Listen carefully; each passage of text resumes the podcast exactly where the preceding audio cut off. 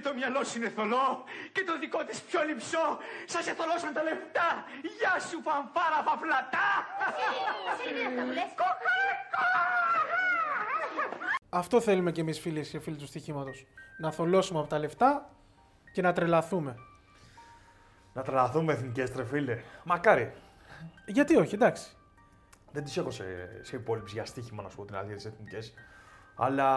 Δεν θα το ρίξω στο δελτίο σου. Θα το ρίξω το δελτίο. Τότε τι μου λες τώρα εδώ πέρα, τι μου τσαμπουνάς. Είναι αλλιώς θα πάω να παίξω τώρα την Πόκα, ρε παιδί μου, αλλιώς θα πάω να παίξω τώρα την Ουκρανία. Έχεις κολλήσει εσύ τώρα με την Πόκα, δηλαδή κάθε φορά μας μιλάτε για την Pokka Junior. Την Pokka Junior τον Soldano πήρε επιθετικό. Όχι, δεν το θυμίζεις αυτό. Και το γύρισε πίσω τώρα, πλάκα μας κάνεις. Το θυμίζεις αυτό. Μου αρέθηκε να βλέπω Soldano. Δημήτρης Μαργομένος και Αντώνης Κόκκινος. Εδώ σε μια ακόμη εκπομπή του Stoiximaview.gr για το podcast.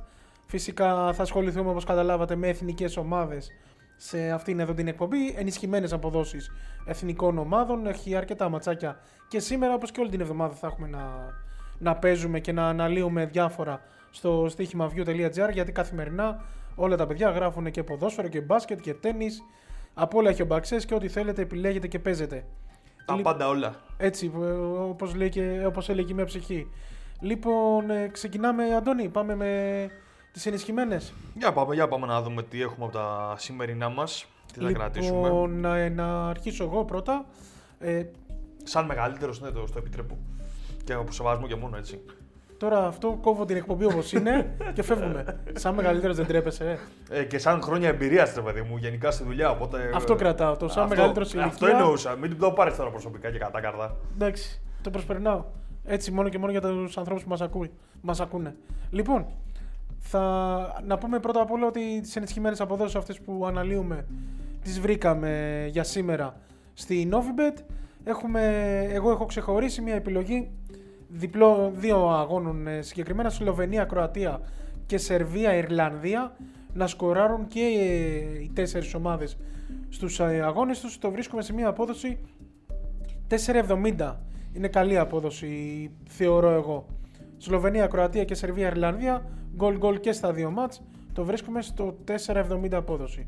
Ωραίο και δυνατή απόδοση, έτσι. Σλοβενία και Κροατία θεωρώ ότι το έχουνε.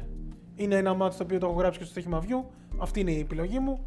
Θεωρώ ότι το έχουν να σκοράρουν και δύο ομάδες. Οι Κροάτες είναι επιθετική ομάδα. Το έχουν δείξει. Και μέσα και μπροστά έχουν πολλή ποιότητα. Αμυντικά όμως έχουν θέματα. Okay. Οι Σλοβαίνοι απ' την άλλη τους είδαμε με την Ελλάδα 0-0 και στα δύο μάτς στους αγώνες του Nations League. Αλλά θεωρώ ότι έχουν βγάλει κάτι επιθετικά. Δηλαδή υπήρξαν μάτς στα υπόλοιπα μάτς που πέρα από τη Ελλάδας, στον όμιλο που ήταν, που βγάλανε επιθετικά κάποια καλά πράγματα. Οπότε θεωρώ ότι. Αν τους δώσουν και λίγο οι Κροάτες, ρε παιδί μου, τα δικαιώματα πίσω. Είναι ένα κολλάκι. Και μια στραβοκλωτσιά που λέει ένα αδερφό. Και το Σερβία-Ιρλανδία. Η Σερβία επίσης είναι μια ομάδα η οποία επίθεση, επιθετικά τουλάχιστον, βγάζει καλά πράγματα. Κατά καιρούς, όχι πάντα. Αλλά νομίζω ότι είναι στην εποχή που βγάζει καλά πράγματα. Είναι λίγο ψυχολογική ομάδα οι Σέρβοι γενικά, ναι. Αλλά ταλέντο έχουν. Αυτό δεν μπορείς να το παραβλέψεις. Έχουν ταλέντο από τη μέση και μπροστά. Και η Ιρλανδία είναι μια ομάδα η οποία κατά καιρούς επίσης βγάζει κάποια καλά πράγματα. Οπότε θεωρώ ένα γκολ θα το βγάλει και θα φάει. Έτσι, γιατί θεωρώ ότι σαν ποιότητα οι Σέρβοι είναι καλύτεροι από τους Ιρλανδούς. Και πιάνουμε τον γκολ και είμαστε όλοι ωραία και καλά. Στο 4,70. Για συνέχισε. Εγώ θα πω στο μάτς της Γαλλίας με την Ουκρανία. Μια Γαλλία που έχει όλα τα αστέρια της στην αποστολή. Τώρα μπροστά, Mbappe, Giroud, Griezmann, έχει ρε παιδί μου. Εντάξει, καλή Ουκρανή, φιλότιμη, okay. Μέχρι εκεί όμως νομίζω ότι η καλή Γαλλία που έχει δείξει ότι είναι δουλεμένη ομάδα γενικά και το ταλέντο της είναι πάρα πολύ. Θεωρώ ότι εύκολα ή δύσκολα θα το πάρει το μάτς, θεωρώ εύκολα βασικά, να πω την αλήθεια. Γι' αυτό θα κρατήσω το να σκοράρει και στα δύο ημίχρονα.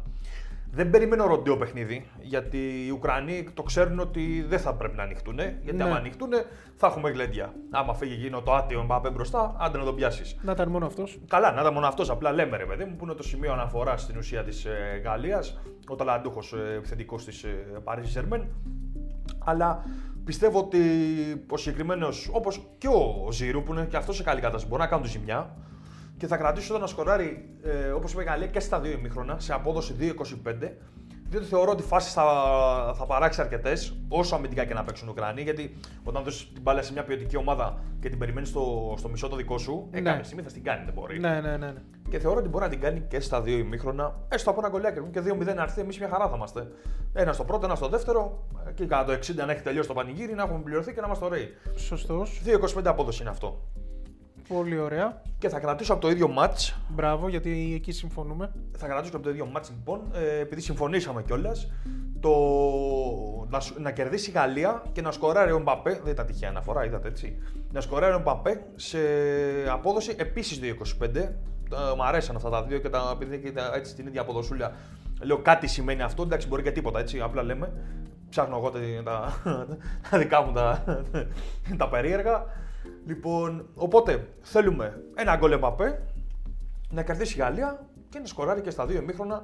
Νομίζω πολύ εφικτά και τα δύο μπέτ αυτά, στο 2.25 αμφότερα. Και να είμαστε όλοι ωραία και όλοι καλά κόντρα στους Ουκρανούς που ξαναλέω φιλότιμοι, χρυσοί, καλοί, αλλά μέχρι ενός σημείου. Δεν είναι για πολλά. Ναι, όπως είπες και εσύ, βασικά όπως είπα και πριν, συμφωνώ σε αυτήν την επιλογή σου, Αντώνη. Η Γαλλία να νικήσει και να σκοράρει ο Εμπαπέ σε μια απόδοση 2.25 το θεωρώ καλή απόδοση. Στη λογική ότι ο Εμπαπέ είναι σε πολύ καλή κατάσταση, έτσι, με την Pari Saint-Germain τουλάχιστον. Θέλω να πιστεύω ότι θα το βγάλει αυτό και στην εθνική του ομάδα. Έτσι αλλιώς το κάνει όποτε παίζει με την εθνική. Ακριβώς. Δεν είναι ότι εξαφανίζεται με την εθνική του. Όχι, ούτε καν. Και γενικά η εθνική Γαλλία είναι σε πολύ καλή. Έχει δείξει ότι είναι δουλεμένη ομάδα και είναι σε καλή κατάσταση. Και στους αγώνες, στους προηγούμενους, είχε νικήσει μέσα στην Πορτογαλία με 0-1, έτσι. Οπότε κάτι σημαίνει γι' αυτό. Η Πορτογαλία, ναι, η οποία είναι δυνατή ομάδα και αρκετά σκληρή, αρκετά σφιχτή ομάδα. Σάντος είσαι, ρε παιδί μου. Σάντος είσαι, σωστός. Λοιπόν, συμφωνώ σε αυτό. Να νικήσει η Γαλλία για να σκοράρει ο Εμπαπέ στα 2.25. Οι Γάλλοι, εντάξει, okay, συμφωνώ, πια Ουκρανία απέναντι στην Γαλλία. Έτσι, απέναντι στη Γαλλία, όχι πια Ουκρανία γενικά. Οπότε προχωράμε. Λίγο, ρε παιδί μου, λίγο αποδοσούλα να πιάσουν εκεί μπροστά. Σωστός. Θα γίνει δουλίτσα. Να πιάσουν απόδοση, ένα σκοράρι και ο Μπαπέ. Βέβαια, να πιάσουμε και εμείς την απόδοση μετά. Έτσι, μπράβο. Τα λέμε όλα. Ωραία, οπότε προχωράμε στην επόμενη επιλογή που έχω ξεχωρίσει εγώ. Έχει μια ωραία επιλογή. Λουκάκου και Μπαπέ να σκοράρουν στους αγώνες τους με Βέλγιο και Γαλλία αντίστοιχα σε απόδοση 3.50. Και αυτό μ' αρέσει. Ναι. Το Βέλγιο, να πούμε, παίζει με την Ουαλία και η Γαλλία, όπως είπαμε και πριν, παίζει με την Ουκρανία. Ο Λουκάκου επίσης με την Inter είναι σε μια πολύ καλή κατάσταση. Σε τρομερή, θα έλεγα, δεν είναι απλά καλή. Είναι σε τρομερή πολύ κατάσταση. Καλή κατάσταση. Οπότε θεωρώ ότι εντάξει, και στο Βέλγιο επίσης σκοράρει όποτε πάει. Βοηθάει πάντα την εθνική του ομάδα. Και για τον Εμπαπέ τα αναλύσαμε και πριν. Επίσης είναι σε εκπληκτική κατάσταση. Οπότε δεν το θεωρώ και ανέφικτο να σκοράρουν και οι δύο παίκτες απέναντι σε άμυνες όπως είναι της Ουαλίας και της Ουκρανίας. Και το 3.50 απόδοση μ' αρέσει. Ειδικά ο Λουκάκου θα είναι το σημείο αναφοράς, ρε παιδί μου, στην επίθεση του Βελγίου. Σίγουρα θα πάρει πολλές πάσεις, θα τροφοδοτηθεί όσο δεν πάει. Να πούμε ότι είχε και ένα μπερδέμα, έτσι να δώσουμε για ένα ρεπορταζιακό. Είχε ένα θέμα με το αν θα προλάβει να πάει στην αποστολή του Βελγίου. Με τους περιορισμούς λόγω COVID ιστορίες και όλα αυτά. Έκανε ένα-δύο τεστ αρνητικά. Χτες τελικά βγήκε ότι θα είναι κανονικά στην αποστολή, οπότε τον στηρίζουμε κι εμείς, γιατί όντως θα είναι στη βασική εντεκάδα, κάνει πράγματα και θάματα με την Ίντερ. Δεν γίνεται δηλαδή να μην ξεκινάει η εντεκάδα από τον Λουκάκου. Ξέρεις, ψάχνοντας τα στατιστικά των δύο ποδοσφαιριστών για να μιλήσουμε για τις επιλογές μας στο στοίχημα σε αυτό το podcast, κοιτούσα στο Transfermarkt, είχε τον Λουκάκου στα 90 εκατομμύρια αξία και τον Εμπαπέ στα 180. Διπλάσια διαφορά. Φαντάζομαι αυτό οφείλεται πολύ και στην ηλικία. Εντάξει, παίζει ρόλο και λίγα. Άλλο να είσαι 20 χρόνων και άλλο τώρα 27. Έτσι θεωρώ και εγώ ότι εκεί έπαιζε τον ρόλο του. Λοιπόν, αυτό. 3,5 απόδοση, να σκοράρουν και δύο. Να τα πασταλούν όσο θέλουμε, ρε παιδιά.